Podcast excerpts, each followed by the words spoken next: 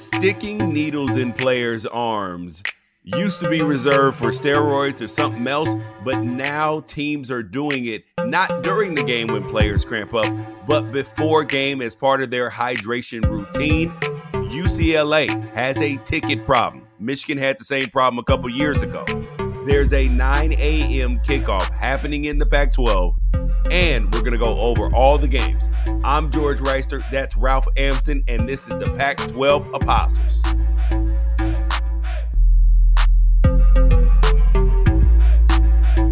Ralph, all 12 Pac 12 teams are in action.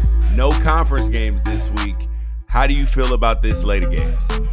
I feel good. I feel like the Pac 12 is set up for success this week. There's two games that concern me a little bit. One feels like a little bit of a, a trap game, and it's early in the morning, and it's an in-state game. Uh, and another one of them is uh, is just a team that's always walking around talking about being national champions.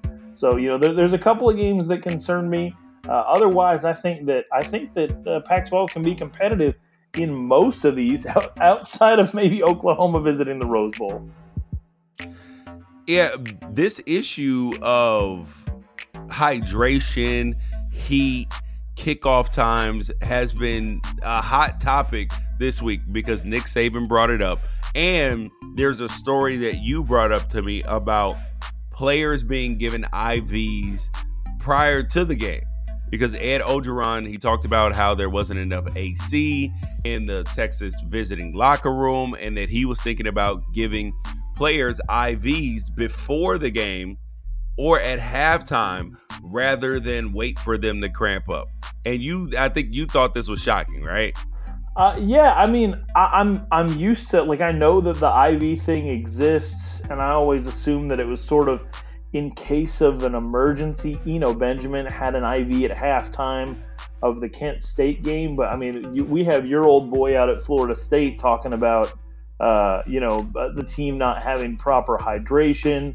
Um, we got the LSU thing now, and and and and the idea that like that teams would just preemptively give players IVs going into the game seems like a, a something that would cause people to freak out a little bit. I mean, it, it just it strikes me as as sort of maybe extraneous or odd or like hey, maybe if we have to inject fluids into somebody just to get them to go out and play the game, maybe we shouldn't be playing that game. Like that, I, I have that sort of initial reaction. You just, I think about my kids of like, man, would I want them to have to have an IV just in order to go out and have fun? Um, and I, I just don't. Ralph, Ralph, you are overthinking this, brother. Yes, I am. You are way overthinking this. This is an IV. They're not pumping them with with steroids or mysterious fluids and chemical. No, it is just it is just saline and and just some some vitamins maybe. I when I played in Jacksonville, I would I cramped up one time during the game and I had to go to the locker room to get an IV. Played in Jacksonville, super humid, all of that. And this was maybe my second or third year. I go into the locker room. And first of all, when you're getting an IV, who do you want to give you an IV? Do you want the doctor to stick you or do you want the nurse to stick you? Nurse. The nurse. There are no nurses there. It was only a doctor and an old doctor at that. He had to stick my my dehydrated veins, which are apparently, as my mom, who's a nurse, says, are very difficult to get already.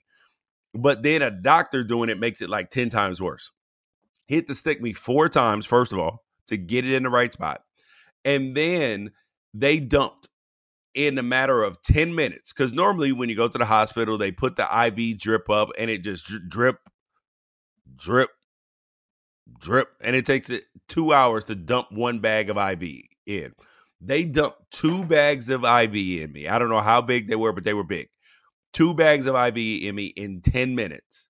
Two, which which if you've never had this happen is one of the most uncomfortable things that you will ever feel because you will be peeing all night the next day. I mean, that is it. You are going to be pissing till like you're not even going to be able to sleep. So that's the first thing. But the so then after that, there was a player on my team named Jimmy Smith. Jimmy was like, George, look, here, here, here's what the big boys do. Here's what the smart guys do. Come over. I um, I'm gonna hook you up with with my doctor. I thought I was going to go see the the, the Balco doctor getting the clear and the and the cream like Barry Bonds. But what happened is they take your blood, see uh, all the aminos, vitamins that your body needs that you're lacking and they give you your own special IV kit and you have a nurse come over.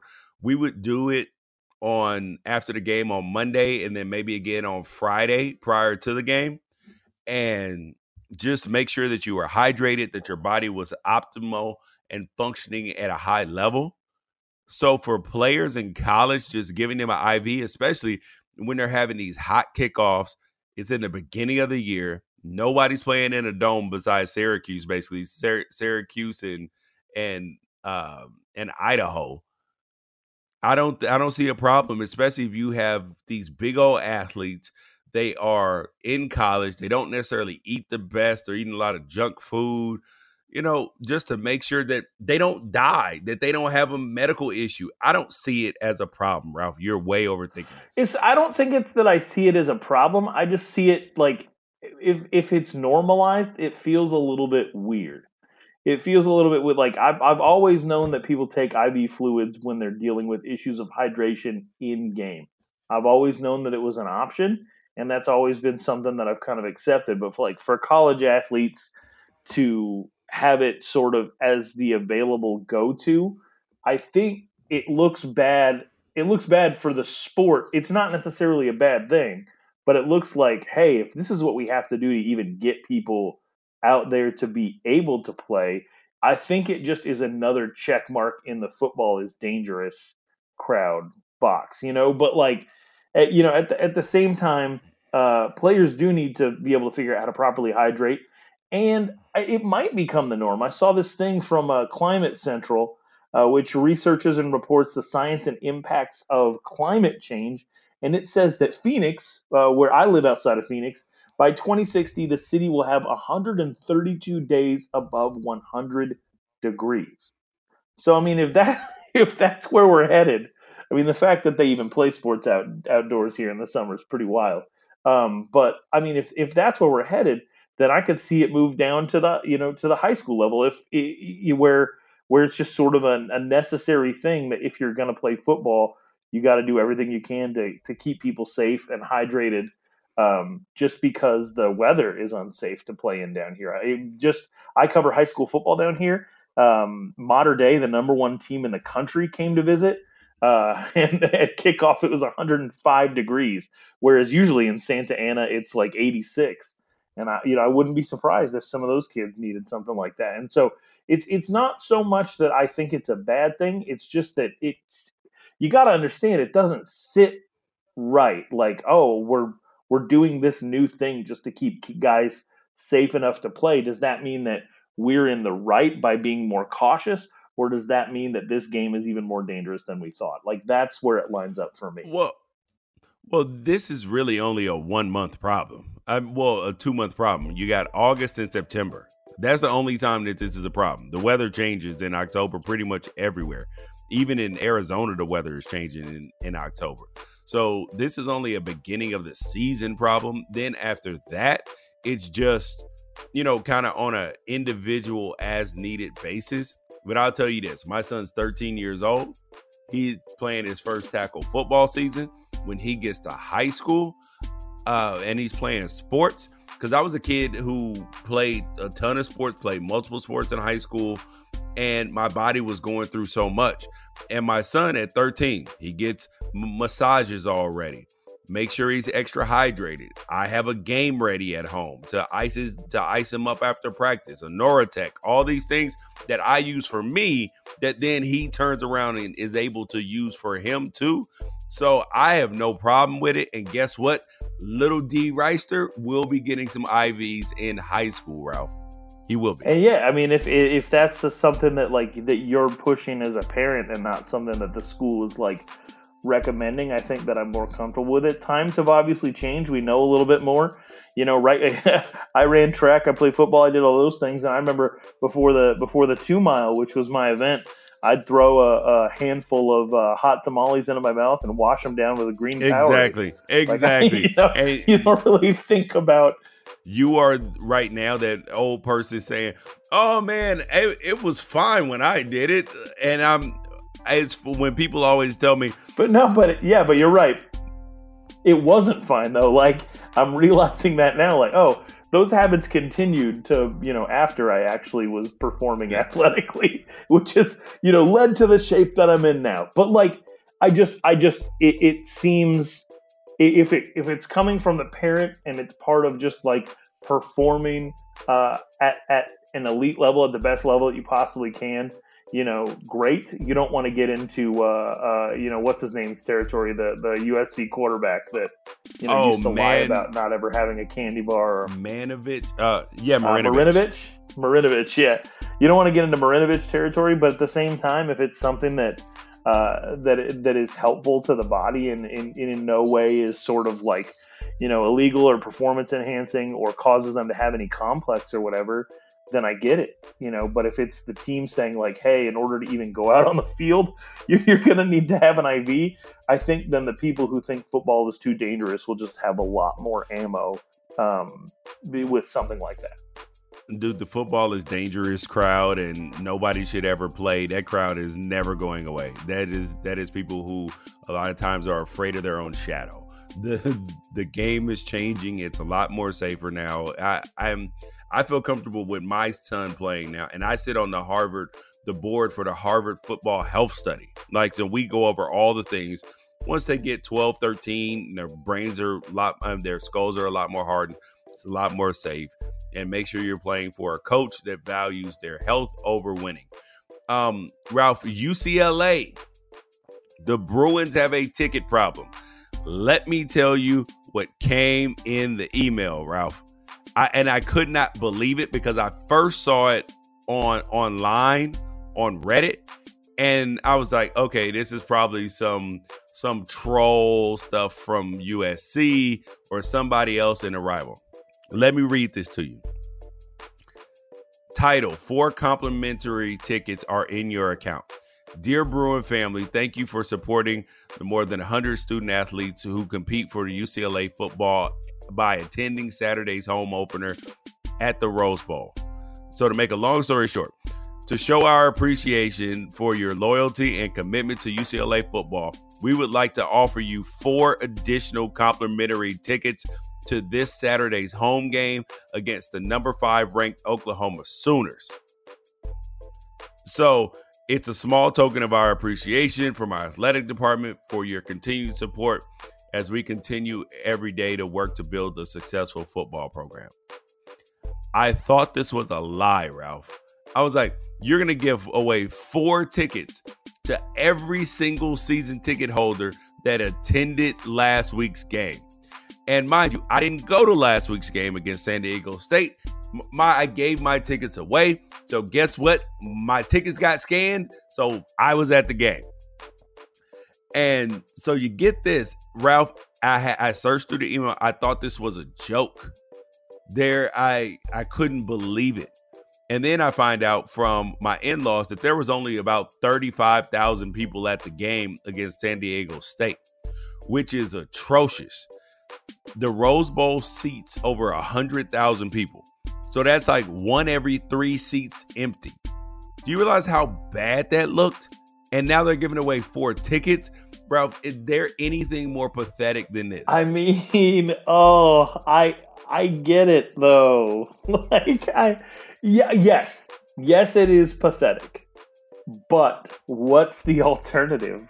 Is it more pathetic to have those seats be empty when a top 5 team comes to visit the Rose Bowl. To me, that's the only thing more pathetic than just giving those tickets away to make sure that it doesn't happen. And here's here's my mindset on this, and I know that it sounds crazy. It's early in the morning, so forgive me, but what's the what's the lottery slogan? If you want to win, you got to play, right? You and I both know that if we buy a lottery yep. ticket, we're going to lose. the odds are more in our favor. I guess in our favor wouldn't be the appropriate thing to say, but it's it's more likely that we get struck by lightning than actually winning the lottery. But what if we win? Right? That's what keeps us buying the tickets. What if we win? And you know, I'm out here in Arizona where almost 75% of the Arizona State fans that I meet are derived from the time they beat Nebraska 19 to nothing in 1996. Either it's those people's kids or it's like those people who were at the game or who watched the game who all remember the super improbable victory over the previous year's national champion shutting them out. Like that that that just being there or being around for the for that planted the seeds of a fandom that has lasted generations and keeps people excited.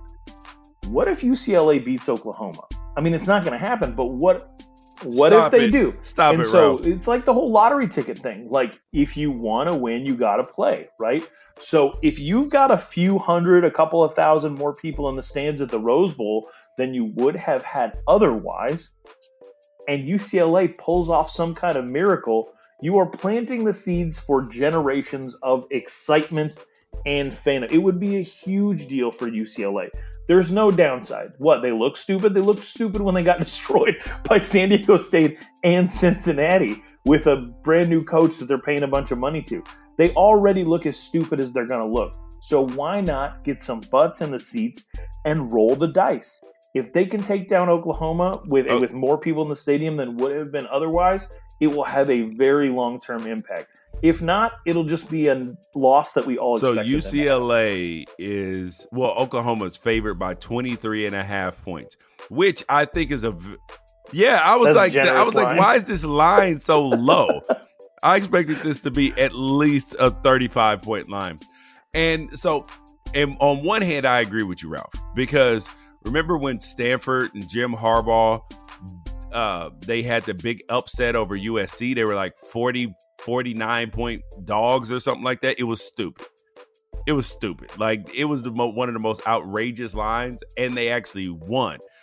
So, and this reminds me of Dumb and Dumber when uh, they go, so you're saying there's a chance, like there's a 0.001 percent right. chance they win this game, but you're saying there's a chance.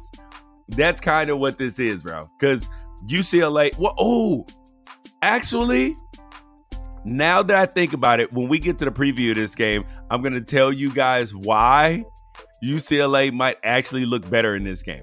So that's the first thing. The second thing is, okay, the where you said it's good if it happens, but the other thing is, you're going to have recruits who come to the game. You are going to have you know, a ton of Oklahoma fans there because they're going to come out because the game's in Los Angeles. But if you go and it's 50 to 3 at halftime, people are going to leave, first of all. Stadium's going to be empty again. And you look terrible in front of future UCLA fans. You look terrible in front of future recruits. Or maybe future recruits are saying, oh my, oh my God, they need me. I can come in here and start. These dudes suck. So I mean, there's so much potential backlash in different areas, but I do agree that they need a better home crowd. I mean, it's terrible.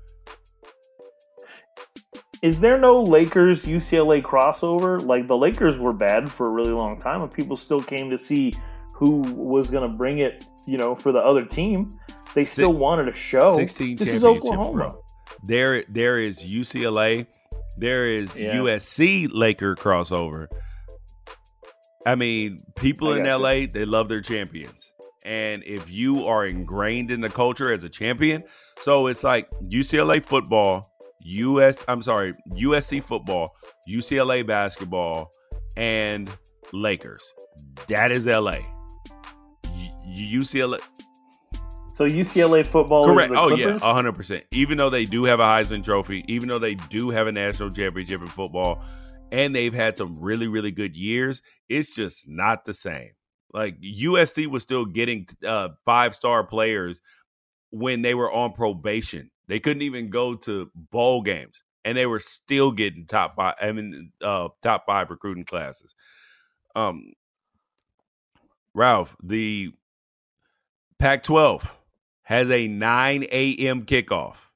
this week on on the West Coast. Everybody was complaining about 9 a.m. kickoffs, and they said they put them to bed, but they lied to us, Ralph. There is a 10 a.m. kickoff. There is a uh, yeah, there's a 10 a.m. kickoff as well, Ralph. What do you think about that? Well, the 9 a.m. kickoff is actually going to be in a couple weeks. It's when Cal goes to visit, I think, Ole Miss. Yes. Um, and so, so it's you know it's it's a it's 11 a.m. for them out there, but I think it, it, it, we're going to get our first introduction to what the future of this conference looks like. You know, watching Cal at nine in the morning uh, and hopefully, there's a little bit of offense mixed in for Cal to help wake us up a little bit. Um, Don't that, expect that's that. Be an important Don't expect that. Yeah, but that that's definitely going to be interesting. And and if it is, uh, I'm not sure if it's Ole Miss or Mississippi State, but uh, uh, Memphis has already has a win, you know, over Ole Miss. So I think it's a winnable game. But um, I, I, just uh, it, just noticed that to like, hey, we're going to get our first taste of of that early morning Pac-12 football it is a road game, but still, I think I, I think it's kind of a sneaky way to. It's like sneaking the the the vegetables uh, into into your kids' food um, to just get us used to it a little bit. And then I did notice that, like in the meantime, you know, with these 11 a.m. kickoffs, I'm watching SEC teams complain about kicking off at 11 a.m. And I made fun of I made fun of Alabama uh, on Twitter. I said they're the whiniest uh, champions in the history of the world. Like they are just always finding something to complain about. They are the reason the word title is in the word entitlement. And I had a former I had a former Alabama volleyball player reach out to me who's married to a uh, a former Alabama offensive lineman who's an offensive lineman in the NFL now. And she was like, "You realize these early kickoffs like it, it's more about the students and it costs us millions of dollars in like you know people that would have come into the city and spent money and and all that and i get it from that perspective it's just weird to hear alabama complaining about stuff when they don't really do much to make sure that these games are worth attending you know saban went after the students again and it was like yeah well you're playing a team that Wazzu beat by 50 the week before and you're up by 40 in the third quarter uh, what are you going to do if you're a student? Do you want to hang no, around for that? Hell so no. I'm just watching the SEC complain about all this stuff that like, and the Pac-12 has it worse. Like we got to kick off two hours earlier than that, and and and you you have multiple championships. Don't even play anybody that matters, and you're pissed off. I just don't Dude, get that. First of all, Alabama never plays a game more than one time zone away from them. Never. Think about this. Nick Saban, as long as he's been at Alabama, over a decade, he's only played two true road games in the non conference. Only two. Alabama plays every damn game at home except for their conference schedule games that are mandated to play on the road. That is it. They'll play in Atlanta. They'll play in Dallas occasionally. Close flights, no more than an hour and a half. I, I would bet you some of these Alabama guys are probably scared scared of planes. Like they're like, ooh, ooh, ooh, man, I, I, I can't fly three hours. Can't fly anywhere three hours. That's way too long. I might die. That's how bad their schedule is. So nobody wants to hear them complaining. Nobody wants to hear Nick Saban's boo-hooing about about people not showing up. Think about this. Imagine if Alabama had to be like Washington State and Washington, or other Pac-12 teams, if you're USC, you you have to play a game in the same year, maybe in Arizona in a billion degrees in in hell, and then turn around a month and a half later and play a game in in a polar ice cap in uh, Pullman. Like they don't have these weather changes. They don't have these like like uh, geological phenomenon that they have to deal with. It, right, and like Greg Greg Byrne, the athletic director out at Alabama, is the former athletic director from the University of Arizona. University of Arizona played 13 games in a row one time without a bye week. That's how bad the Pac-12 screwed them, and he's out here crafting official letters complaining about an 11 a.m. kickoff against a team that they're going to wreck by 50. And it's just like, do you even remember your time at Arizona? You had 13 straight weeks of playing football. You had an extra game, and a lot of those kickoffs were at nine at night. Like, just it could be worse, man. Chill. They're not even going to have any hydration problems in Alabama because they're barely going to have anybody playing. I mean, these guys are. This is going to be a tune-up game, and and guess what? Fans aren't going to show up either.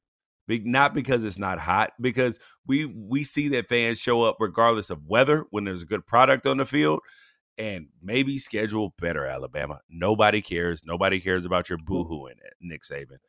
Um, George, would anybody care about the Rocky films if it was just five movies of Rocky not having any adversity and knocking everybody out in the first round? That this isn't even adversity. The, this is not adversity. But I'm just saying, I'm just saying, students aren't going to go to these games if you're just oh, blowing yeah, everybody exactly. out all the time. If there's nothing really to watch, the, the Avengers just made like two billion dollars because it was a movie where the bad guy won and then the good guys come back and they win. Star Wars is the most popular movie of all time because the Empire struck back.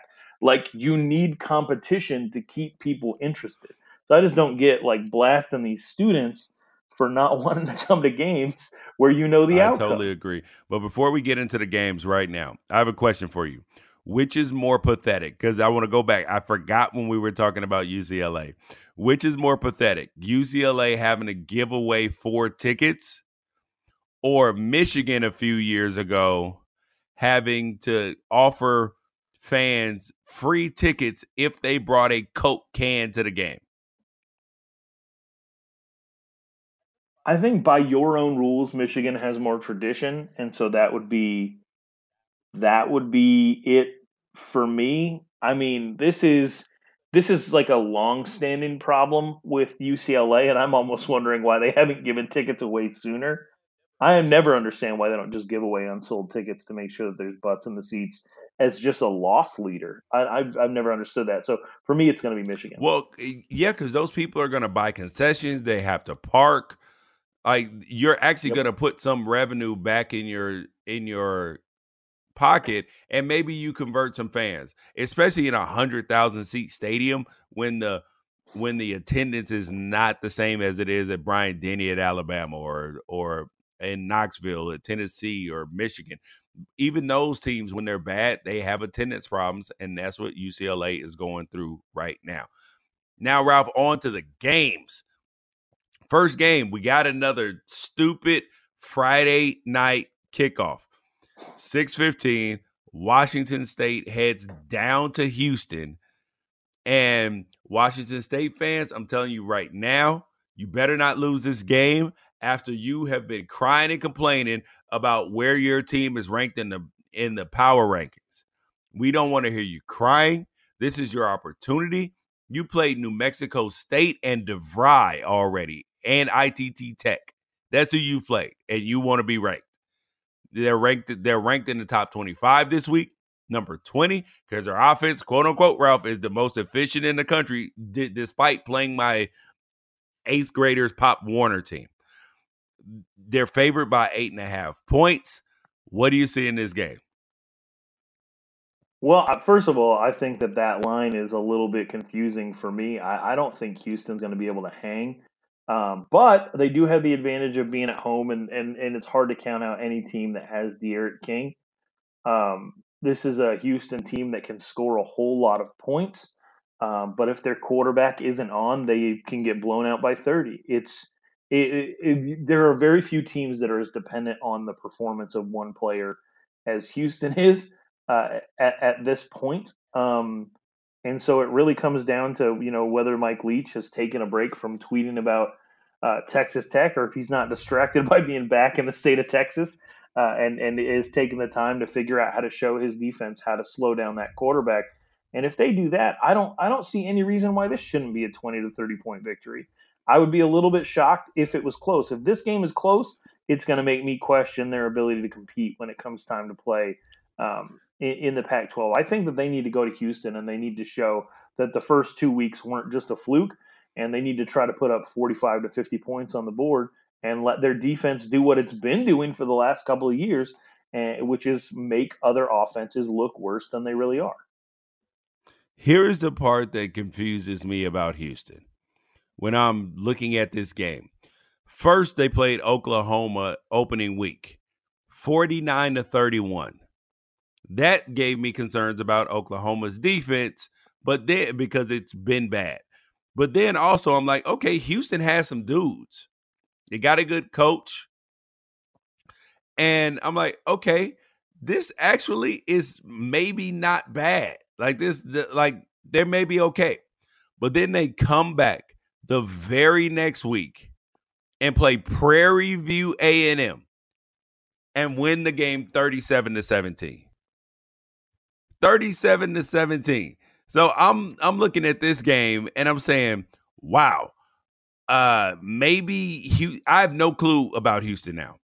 I'm saying that Dana Holgorsen t- Holgorsen's team, who used to be the coach at West Virginia, who's now at Houston.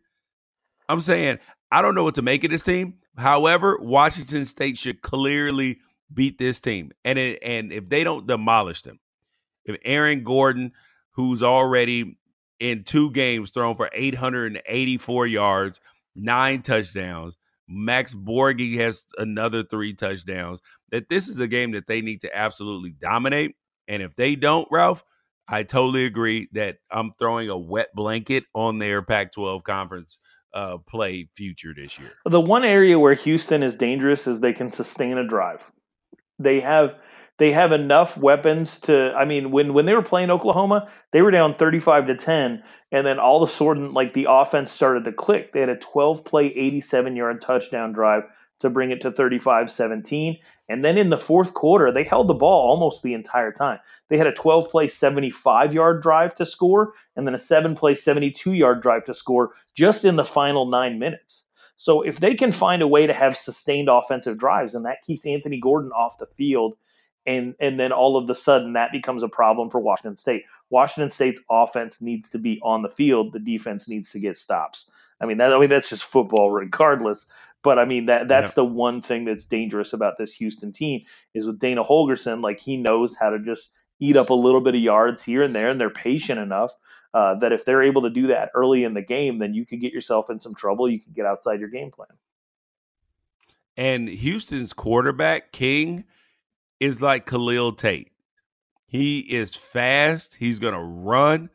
He may be able to throw the ball a little bit better than Khalil, but uh, I'm sorry. I'm sorry. I may have offended Khalil Tate Amsden, his dad, or, are are you his dad, uncle? I'm just trying. I'm, I, I'm just an admirer. Just an admirer. That's all.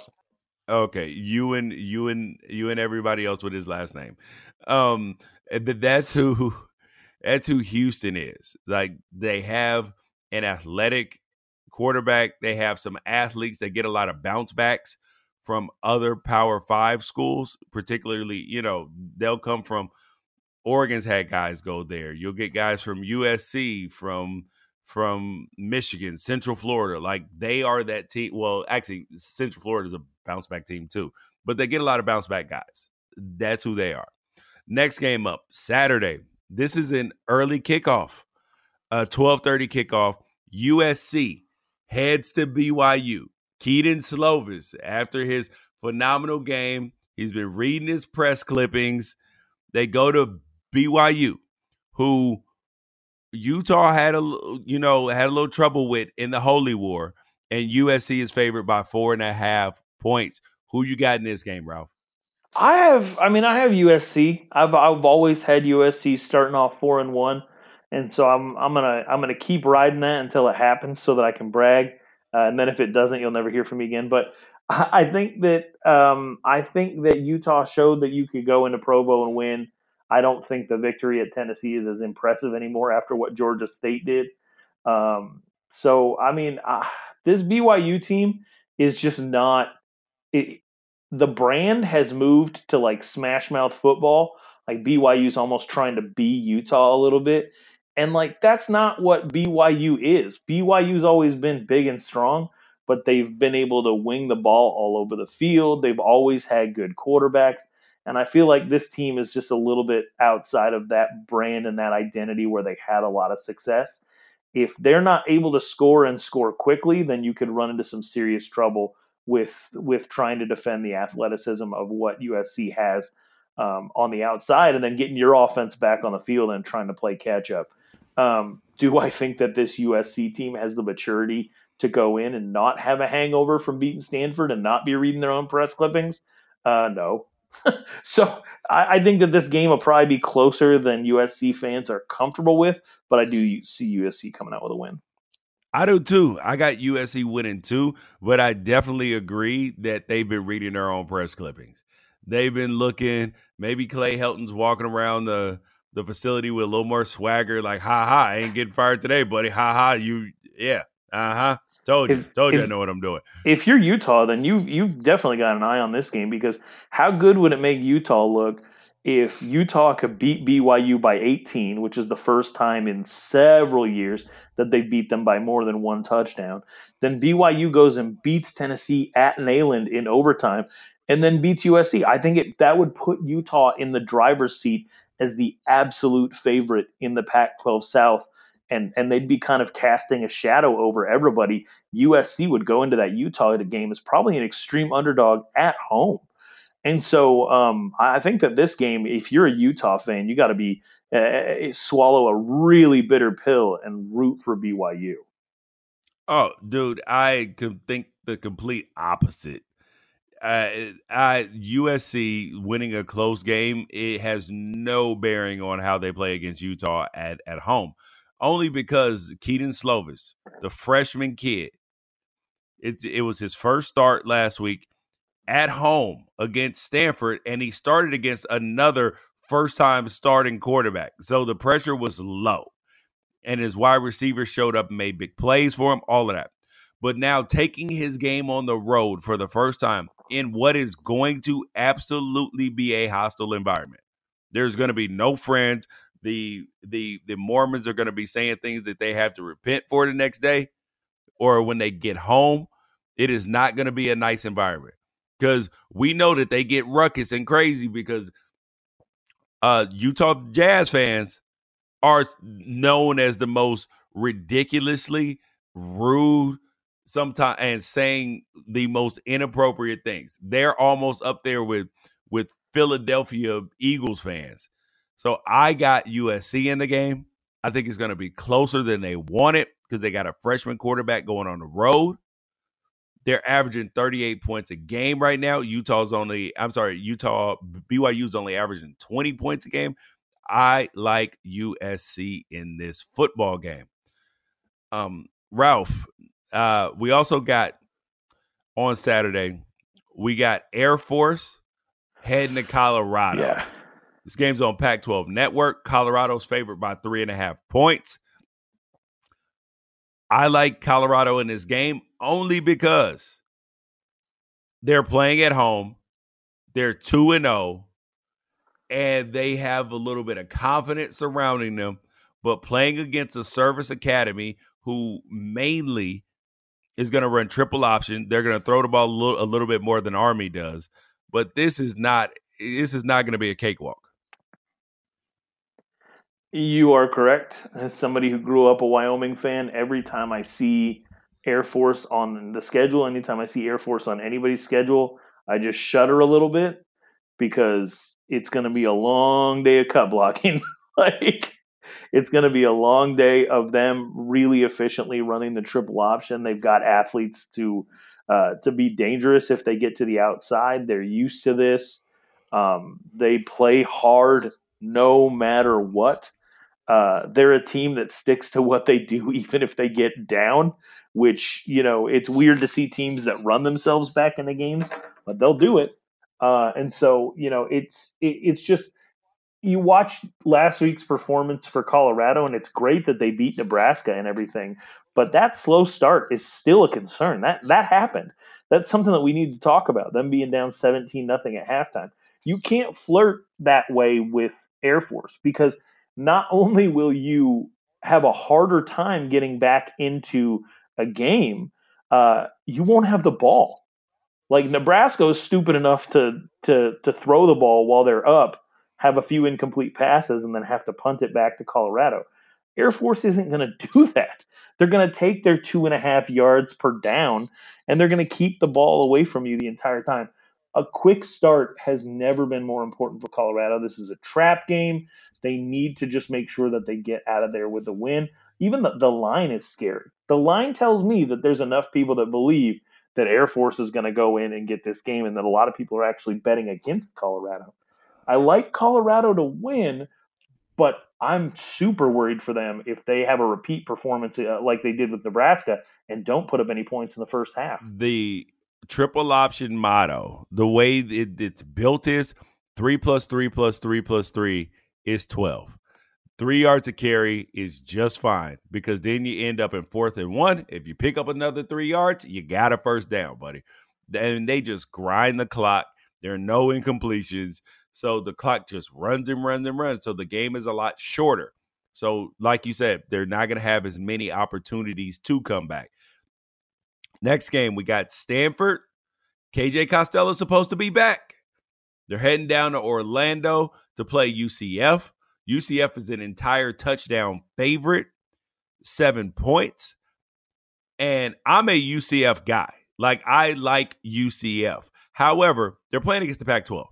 This is another game that would be that that would be an untenable loss. Like it would just the conference can't have this game on national television on ESPN as a loss for the Pac-12. It would just be absolutely brutal to even though UCF is the best team in the state of Florida. I mean, I don't know how you define best. If it's just results, then and coaching, then I think you you can definitely make an argument. Um, Who is better, talent wise? We saw we saw Florida. No, just just winning wise, and if these two teams yeah. played, because we because Florida played Miami, they both looked terrible. Florida was a miracle they escaped, and over the last couple of seasons, UCF has been better, and UCF would beat Florida, Miami, and um, yeah, Florida, Miami, and Florida State right now. Yeah, I mean, I don't doubt they beat Florida State, but I, I, the other two, the other two, I think would be a little closer than maybe you're you're thinking. They they, but yeah, I mean, I, it's not it's not it's not ridiculous to say that they're the best team in Florida, uh, and in fact, it's not ridiculous to just let's just call them the best team in the country because that's what they'd call themselves. So, um, I I don't know about this game. I don't think it looks good for Stanford. Uh, after last week of you know allowing almost 400 yards passing, and then to have to go up against, I mean, McKenzie Milton's still throwing passes for UCF out there, right? Like he came back. That's that's trouble. Um, it's yeah, you got to go all the way across the country. You got to play at 9:30 in the morning your time against a team that is just super hot offensively. And you got to hope that your grinded out style will muddy things up enough um, to keep them off rhythm. Uh, hopefully, hopefully, getting beat by USC sort of centered everybody um, going into this game. But then you're also dealing with the fact that you know you're not going to have Walker Little for the rest of the season. Like, what a huge blow that is, right? So Maybe they're a little bit distracted. I like I like UCF in this. Game. I hate to say this, but I like UCF in this game. I just think that I mean it was ballsy of Stanford to, to go out there in the first place. Maybe maybe this was scheduled several years ago, and then it realized that UCF was going to be the you know uh, the powerhouse that they are now. But I just uh, not a lot of, about this game looks good for Stanford. The only positive for Stanford, I think, is that last year they went out to Nebraska, played an early kick, and you have most of those same players back. And now they're going to the East Coast again, playing another early kick. So I think that last year prepared them a little bit for that. So I, man, I I want to take Stanford. I want to take them, but I'm taking Stanford. I'm taking Stanford. I'm staying with the Pac-12 conference. I ah God, I just like UCF. I like like how hard they play. They got good, talented players. But I'm taking Stanford, Ralph. I'm going on the books. Is taking Stanford. Oh, and after this week, we are keeping score. We are keeping Okay. score. We're Okay. keeping tally. The way everybody knows that I'm greater than you at picking games. Well, this is, first Um, of all, this is a Pac-12 North game, so obviously you're going to get it right, and I'm going to get it wrong. Because so far, I've only been right about Pac-12 South stuff. Uh, so I mean, I, and I'm, I hope you're right. I hope that you're right because it would be really funny to see, you know, all the national media who all hates UCF just waiting to descend and and poke fun at, at that team. Um, but then at the same time, it hurt my feelings a little bit because then they the way that they would do it is by downplaying Stanford and saying you got beat by Stanford in a down year. They're not even that good. So you're going to get some backdoor insults if Stanford wins. But I think that, that, Oh, that yeah, you are. Stanford would be happy to take that. Uh, I 100% agree. The next game up, your boys, the Arizona State Sun Devils, they head out to play number 18, Michigan. They are 14 point dogs, which is crazy because Michigan State is like the cow of West. Like they they have great defense, don't score a lot of offense, well coached. Ralph, there is not a snowball's chance in hell that Michigan um, that Arizona State wins this game. I see no possible solution, Oh, okay. especially after last week when they played against Sacramento State. They could not protect the quarterback against Sacramento State and Lewerke, who is a run pass option at at Michigan State at quarterback. I- bro, like there's no chance Arizona State wins this game. They won last year, but Michigan State's actually scoring a little bit of points this year. They're averaging 39 and a half points, even though, even though, Ralph, so far they've only played Tulsa and Western Michigan. But in previous years, they would have given up way less. I mean, they would have scored way less points. They're only allowing 12 points a game. They're gobbling up yards, only allowing 216 yards a game. Bro, there's no chance Arizona State wins this game, Ralph. Tell me I'm wrong. I think that there's a chance. Um, I don't think Michigan State's that good this year. Uh, they looked so bad against Tulsa. I watched that game. That was, I mean, the defensive touchdowns helped the bottom line for that score, but offensively, Michigan State is an absolute mess. They never really figure out what to do with their quarterbacks out there. And then their quarterbacks go to the NFL and they look like they should have been absolute stars at the collegiate level. I mean, the NFL is filled with former Michigan State quarterbacks, right? Who are all outperforming the way that they played when they were at Michigan State. I think Brian Lewerke is going to be another one of those. He's in his fifth year at uh, Michigan State. He's in his fourth year as a starter. He's down here from Pinnacle High School, where Spencer Rattler went to went to school, who is at Oklahoma now. I, I watched Brian Lewerke down here when he was in high school. He's one of those guys who every single week will make one throw that will make you think like, wow, this man is a superhuman. That throw should be impossible. And then the rest of the game, he'll just get hit a bunch and be inaccurate. And so his inaccuracies give Arizona State the opening to try to do something because if Michigan State lets ASU hang around like they did last year in Tempe when they lost to ASU, if they let them hang around and he's not able to make the plays when it matters, then you give Arizona State a chance to compete. My thing is, ASU has never really been all that good on the road, ever. Uh, they always sort of find a way to disappoint, um, but also they play like 20 freshmen on this team. So that could work either way. The freshmen could know no better and go in and, and cause some problems for another team. Uh, or they could go in and they can be completely overwhelmed. And I, I'm I'm not really sure which one that would be yet. The guy I'm most afraid of is Raequan Williams, big number 99 for Michigan State, 6'4", 303. If Arizona State's offensive line is going to have problems, uh, he's going to feast. He is already one of the best players in all of college football, and and I, I don't really see Arizona State having a very easy time blocking him. But if Michigan State can't score, then it is what it is. Like you've got you got Arizona State's special teams is one of the best in the country. Uh, and if oh, you're their, playing a their game of punter is a weapon, bro. Their right. punter And- is a weapon. their punter's a weapon, and their backup kicker is six for six on field goals, and their regular kicker has gone viral for kicking 75 yarders in in in several you know videos. So like they're good on special teams. If you want to play a field position special teams game, ASU might have the advantage, but I just don't see ASU really being able to move the ball all that well.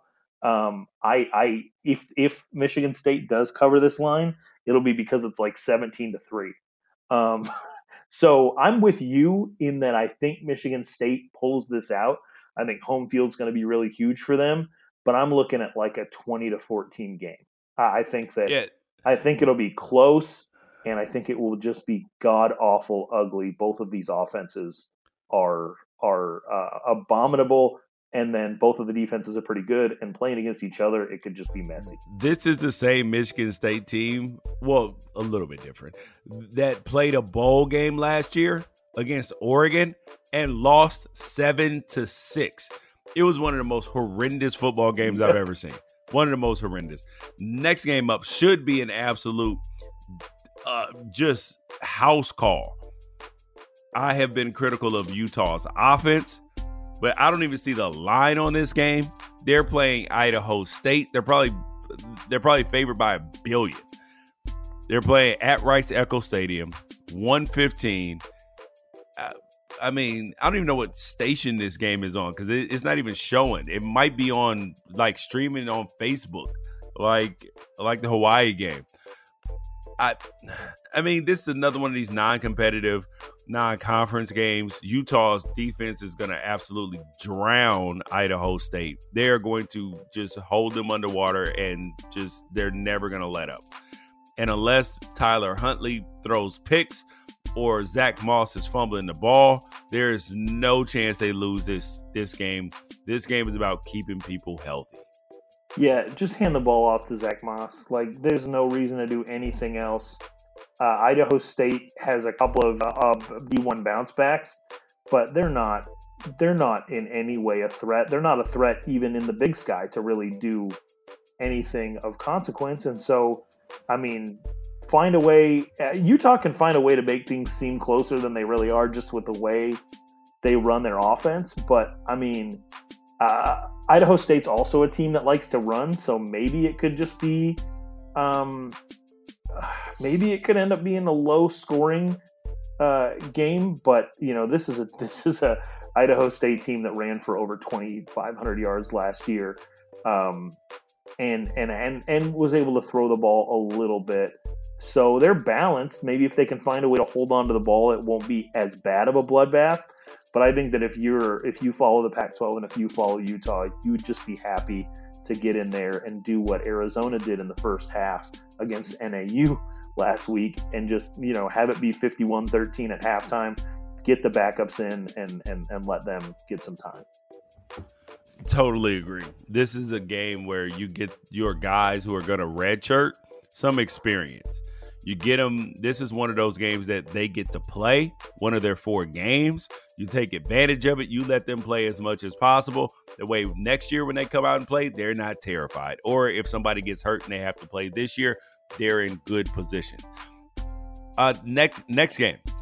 I know this team will not have a hangover because I know their coaching staff. I played with Justin Wilcox have former coaches that I coached with, well, that I played for on this staff. And maybe why I like Cal so much. One of my good friends coaches for him. But at the end of the day, their team is just really damn good. They are really damn good on defense. Their offense is trash. And I hate to say it about college kids because it's not necessarily all their fault, but sometimes you you just don't have the requisite skills all the time to do what you need to do um to do what coaches are asking you to do. Everybody knows they want better players. Everybody wants better recruits. They are three star guys that are coached up into five star guys. So imagine if cal keeps winning and they end up getting some four and five star guys. This team is going to be stupid. They're playing north texas. They're favored by 13 and a half points which is which is crazy to me. Because that means if Cal is favored by 13 and a half points, that means they'll probably win the game 14 to 0. You know, um, North Texas beat somebody named ACU, and they lost to Southern Miss 49 to 27. You know, th- this is I, I don't even I don't even know I don't even know where to start with this game, Cat, because uh, I don't know much about North Texas, but I do know about Cal, and Cal's defense should absolutely destroy them, and this should be an opportunity for Chase Garbers, their quarterback. Their their young, uh, their their young running backs, Christopher, and uh, oh gosh, and the other guys you like, Darcy. They should have big games. Cal wins this game easily. You know, they covered the 13 and a half points by winning 14 0. Um, I think this is a cool. Uh, this is a really cool game for Cal. Um, this is one that I'm I'm actually really excited to watch uh, because you have the you know what we think was probably the best secondary in the Pac-12 gets to go up against a quarterback who is 48 yards away from 10,000 career passing yards in Mason Fine. And so, um, you know, this is a this is a really cool opportunity for Cal to shine and to show what they can do against a pretty good quarterback. You know, a quarterback who's got um, who threw for 3,800 yards last year, 4,000 the year before that. Uh, four year starter. So, um, you know, this is this is one of those things where if Cal's defensive backs show up, you can absolutely say that they're for real because the one thing that North Texas can do is throw the ball all over the field. It hasn't translated into wins, but at the same time, you can measure what they typically do statistically against what they do statistically against Cal and say, you know, here's why Cal is special. So this is an opportunity game for Cal to showcase what they're all about because you know Mason Fine is one of those guys who's just a uh, he's a shade under six foot. He he kind of fell to a to a group of five school, and he's found a way to really thrive. And um, you know, this is a guy in Mason Fine who, if he had an opportunity to play Oregon State or Arizona this week, would no doubt throw for 450 yards. So it'll be interesting to see what Cal does against him. Uh, big game for Cal as far as just showcasing, and I, I'm excited for that. 100% agree. Uh, the next game up. Oh, somebody should get a win. The Beavers of Oregon State should get a win against Cal Poly. They're playing at home. I coach my son's, my youngest son, who's eight, his flag football team. I just found out one of the parents are Beaver fans, and I was like, "Oh, I'm sorry, you guys are bad." and and and he said, "Oh, don't don't worry. The tables are gonna turn soon on Oregon and Oregon State. I was like, uh, have you seen what's going on? Not really. Not really. I was like, it'll probably be at least a decade before you guys win another game. And but they're playing Cal Poly. They're 0 2. Jake Luton, their quarterback, had a bad game last last game. They lost to Hawaii. They lost to Hawaii. 31 to 28 make me believe, Ralph, that I'm making a good choice in picking Oregon State? Uh, I think you are. Um, I'm a little bit worried about their defense, even in this game, because, you know, San Diego State managed to score six against Weber State, right? Well, Cal Poly played them the next week and dropped 24. So, so, uh, you know, I look at Oregon State's defense and they actually had a pretty good second half against Hawaii. You got to give them credit for that as the offense that didn't do anything. Um, but yeah, I think that there's a chance for them to give up some points. I just, again, I'm a big believer in the Oregon State offense. And so, you know, I, am thinking a, a, you know a, a, 55 to 24 game um, is just what the doctor ordered. But I, I don't think this defense is going to be shutting down Cal Poly. Cal Poly's played two games against San Diego and Weber State, and they've scored 76 total points.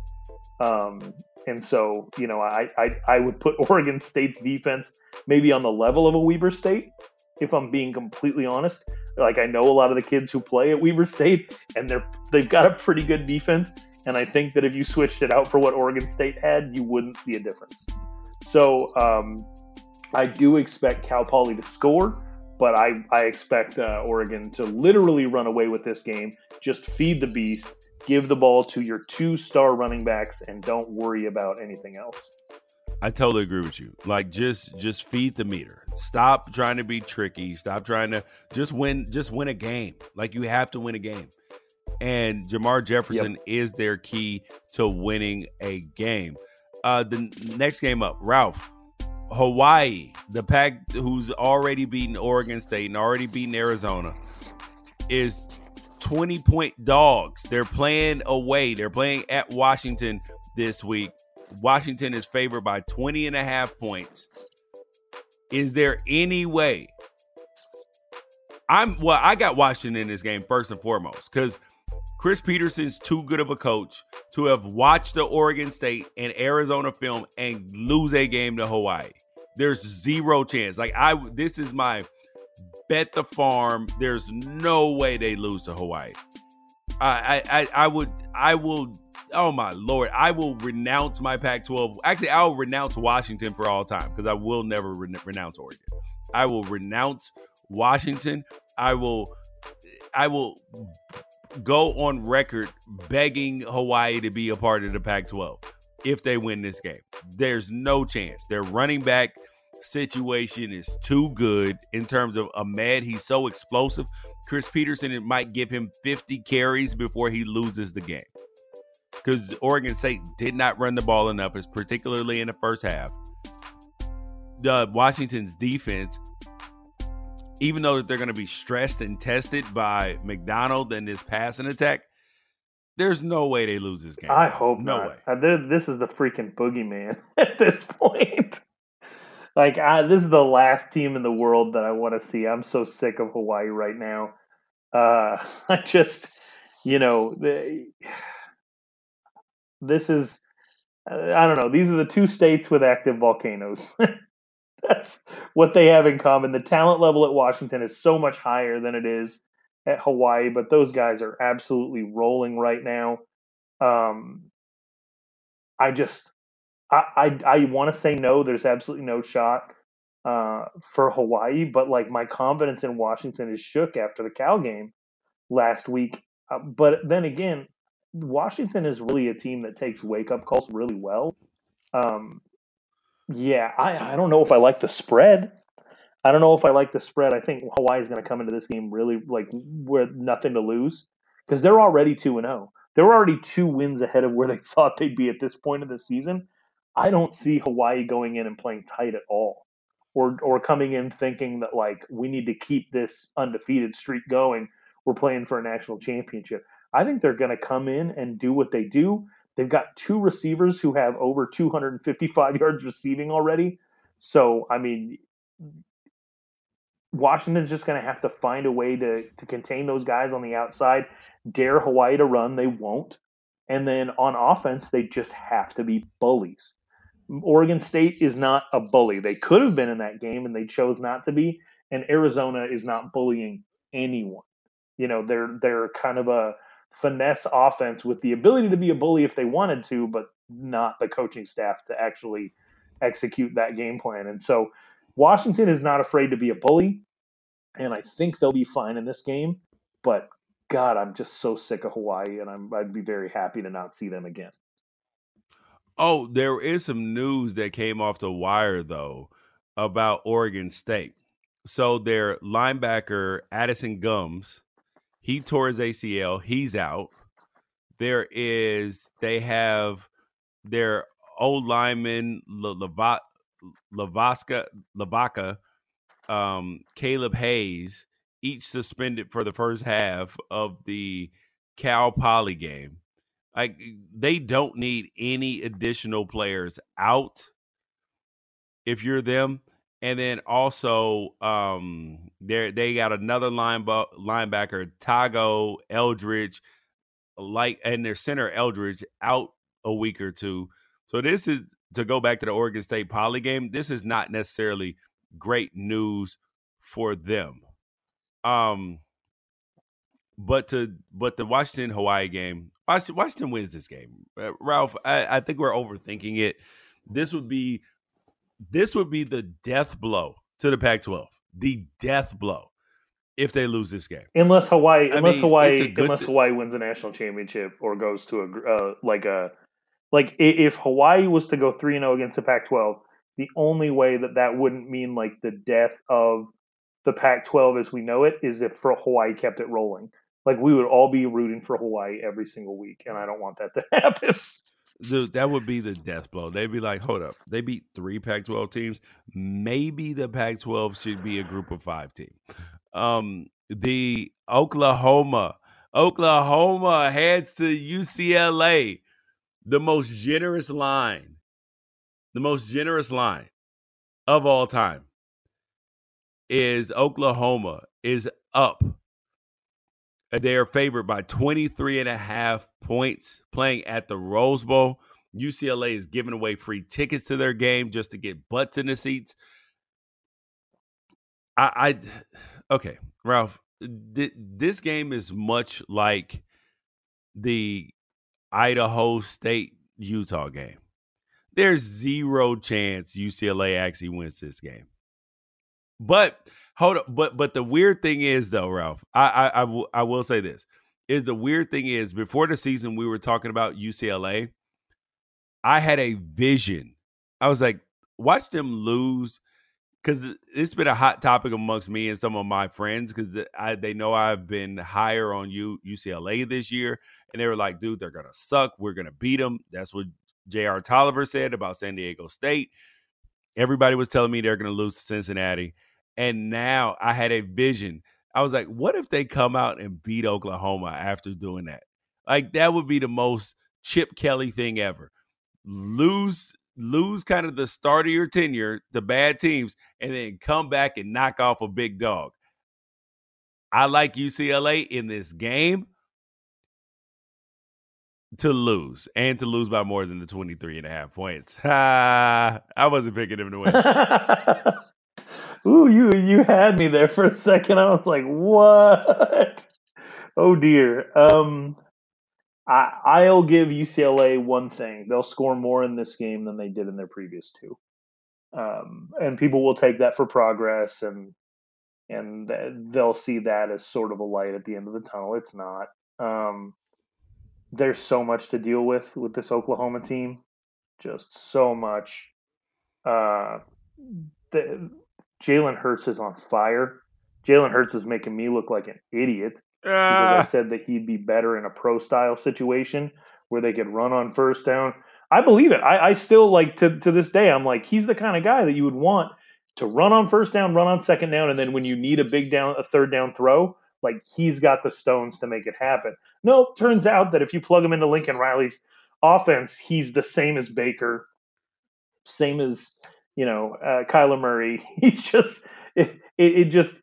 I mean, he's already got 220 yards rushing and three touchdowns. Um, I How just- good is Lincoln it's Riley? really hard to stop him. This is going to feel like Chip Kelly's. Uh, yeah, no, that's that's just it right there. Uh, Lincoln Riley right now has all the magic, all the juice. Uh, if if I'm if I play high school football, I want to go to Oklahoma. Period. Like right now, and it was- this way for Oregon a few years ago, right? Like if you play high school football, like why would you want to do anything other than go to Oregon?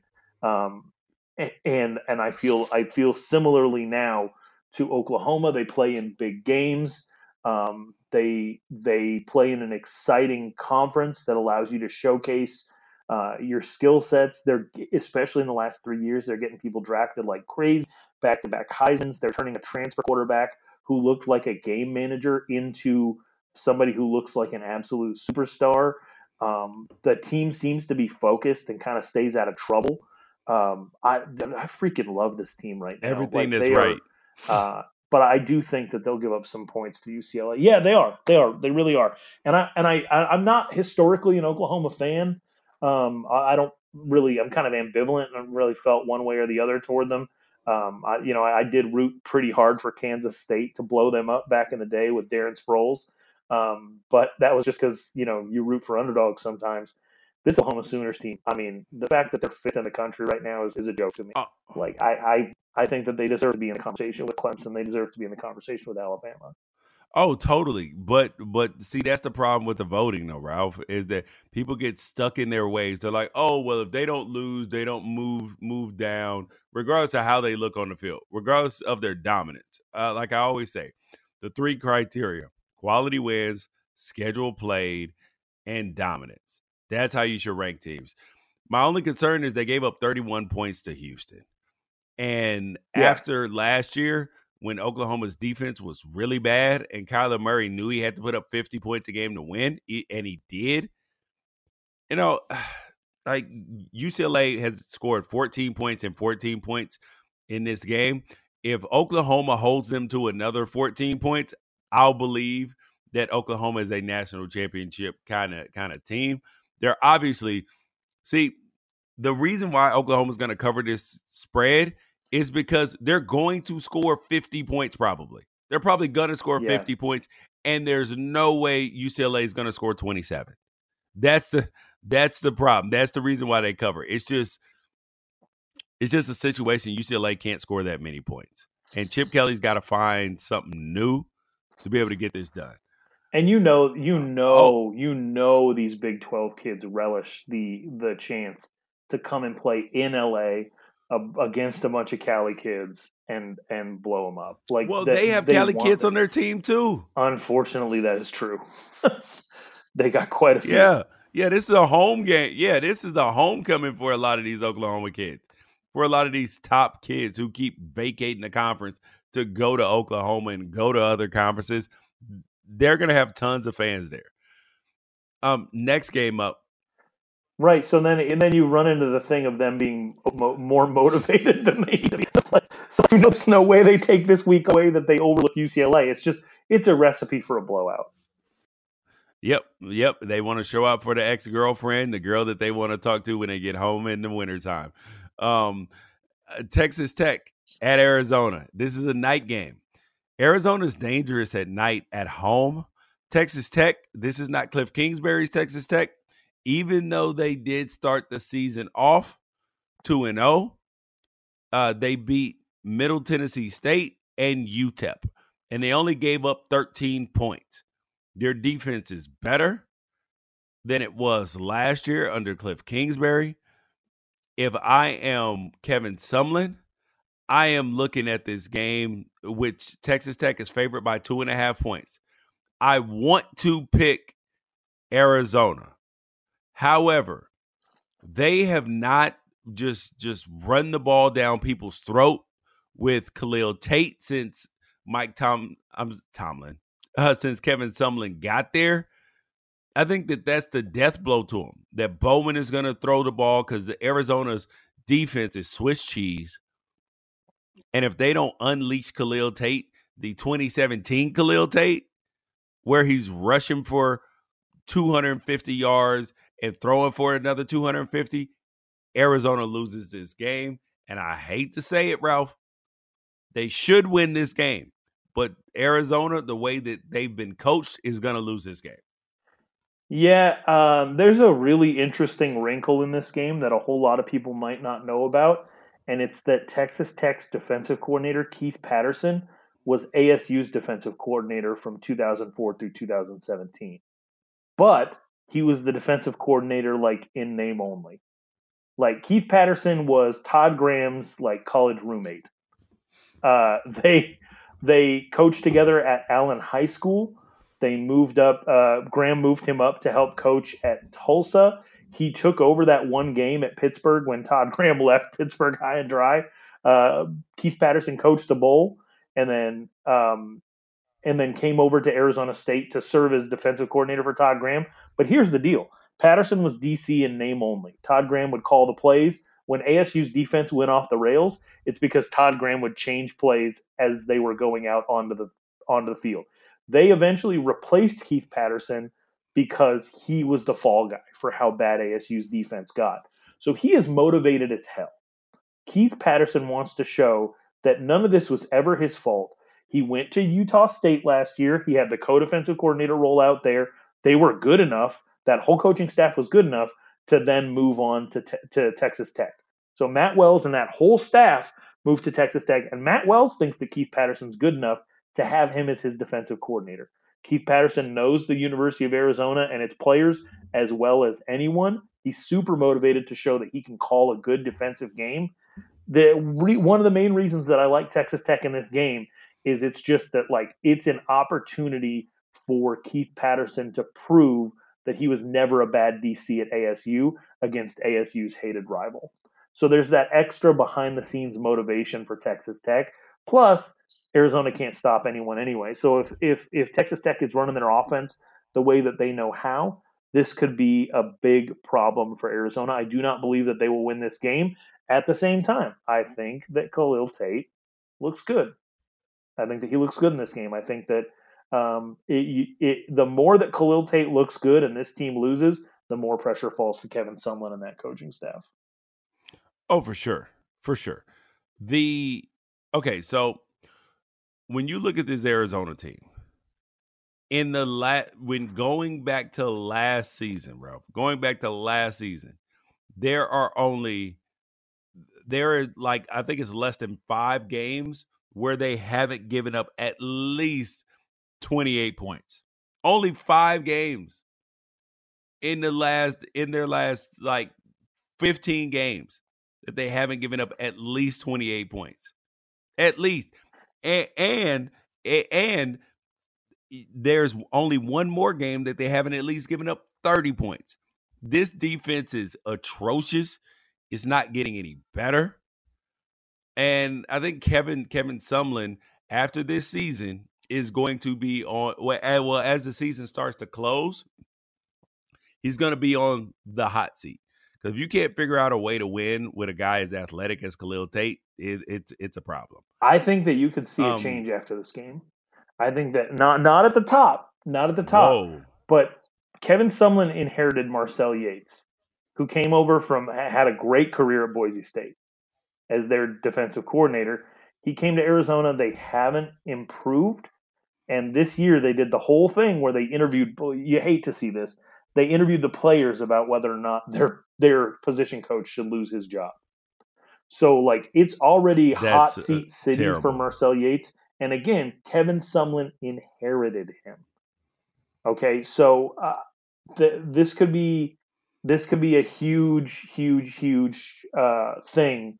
Um, and I'm calling it now. If they get blown up by Texas Tech, I could see a change being made at the defensive coordinator position for University of Arizona. They've got some talented guys who are good recruiters who are already on staff there, like Demetrice Martin, who came over from from UCLA. You can maybe see somebody elevated. Um, but this is year three, and like you you pointed out all of the reasons why it would be very very possible. And Marcel Yates has been like he's had his name in the news for other stuff that you don't want to see. Uh, so I mean, uh, if they get blown out by Texas Tech, I would be pretty comfortable saying that Marcel Yates would be on a short leash. Okay, I agree with that. Last game of the day, the night game, the nightcap, the game everybody's been waiting on, the game everybody wants to see, the game we've been dreaming about, the the, the matchup of the century, the team we all want to watch, the Oregon Ducks. Montana rolls into Autzen Stadium to play the number 15 Oregon Ducks. There's not a line on this game. Oregon was favored by 23 points against Nevada. They scored 77. They won 77 to 6. This is one of those games where they're probably, if there is a line out there, it's probably 40 points and they should cover. Aren't you going to watch this game from start to finish, Ralph? Yep, uh, I, I will be watching this game um, because you know Oregon's going to beat the snot out of Montana. I have no doubt in my mind about that. But the reason that Pac-12 fans should watch this game is because every single year the Big Sky donates a quarterback to the Pac-12 every year, right? Dalton Sneed is yeah. Dalton Sneed is that guy. Dalton Sneed is the guy that we should be watching out for because he is an absolute offensive superstar. He's electric. He went to Horizon High School out here in Arizona, where he was like a big time dual threat player. He went to UNLV, started as a true freshman, lost his job, went to Fort Scott Community College, and now has rebounded at Montana. Won Big Sky Newcomer of the Year last year, and this year opened up with a huge performance. And so I, I think he's the guy that you need to look out for um, as possibly being the next Pac 12 grad transfer. Yeah, I, I, don't think there's much to talk about in terms of Oregon in this game. The main thing is they need to stay healthy. They cannot have injuries at, at quarterback, wide receiver, especially. They may get Juwan Johnson, the Penn State transfer back, who, which would be a big boost to get him some playing time with Herbert before the season starts because they need to mesh. They need to go. And their backs, CJ Verdell and Dye, need to have a big game. They they they they do. They miss a lot of holes sometimes, but they're decent running backs, but they haven't proven to be great running backs yet. And this is that type of game to where they can have patience, not be pressing, and you need to see it. The passing game needs to continue to be aggressive, and this defense needs to not let up. They need to keep just, just, just, just hurting people because this team looks like the most physical Oregon team I've seen in 15 years. You guys, uh, yeah, this wraps up this episode, the week three preview of the Pac 12 Apostles. We appreciate your time, appreciate your energy. We will put out our predictions where you guys can hold us accountable. Don't forget to send us emails. I'm mad at unafraidshow.com. We will get to them. Peace out. Catch you guys later.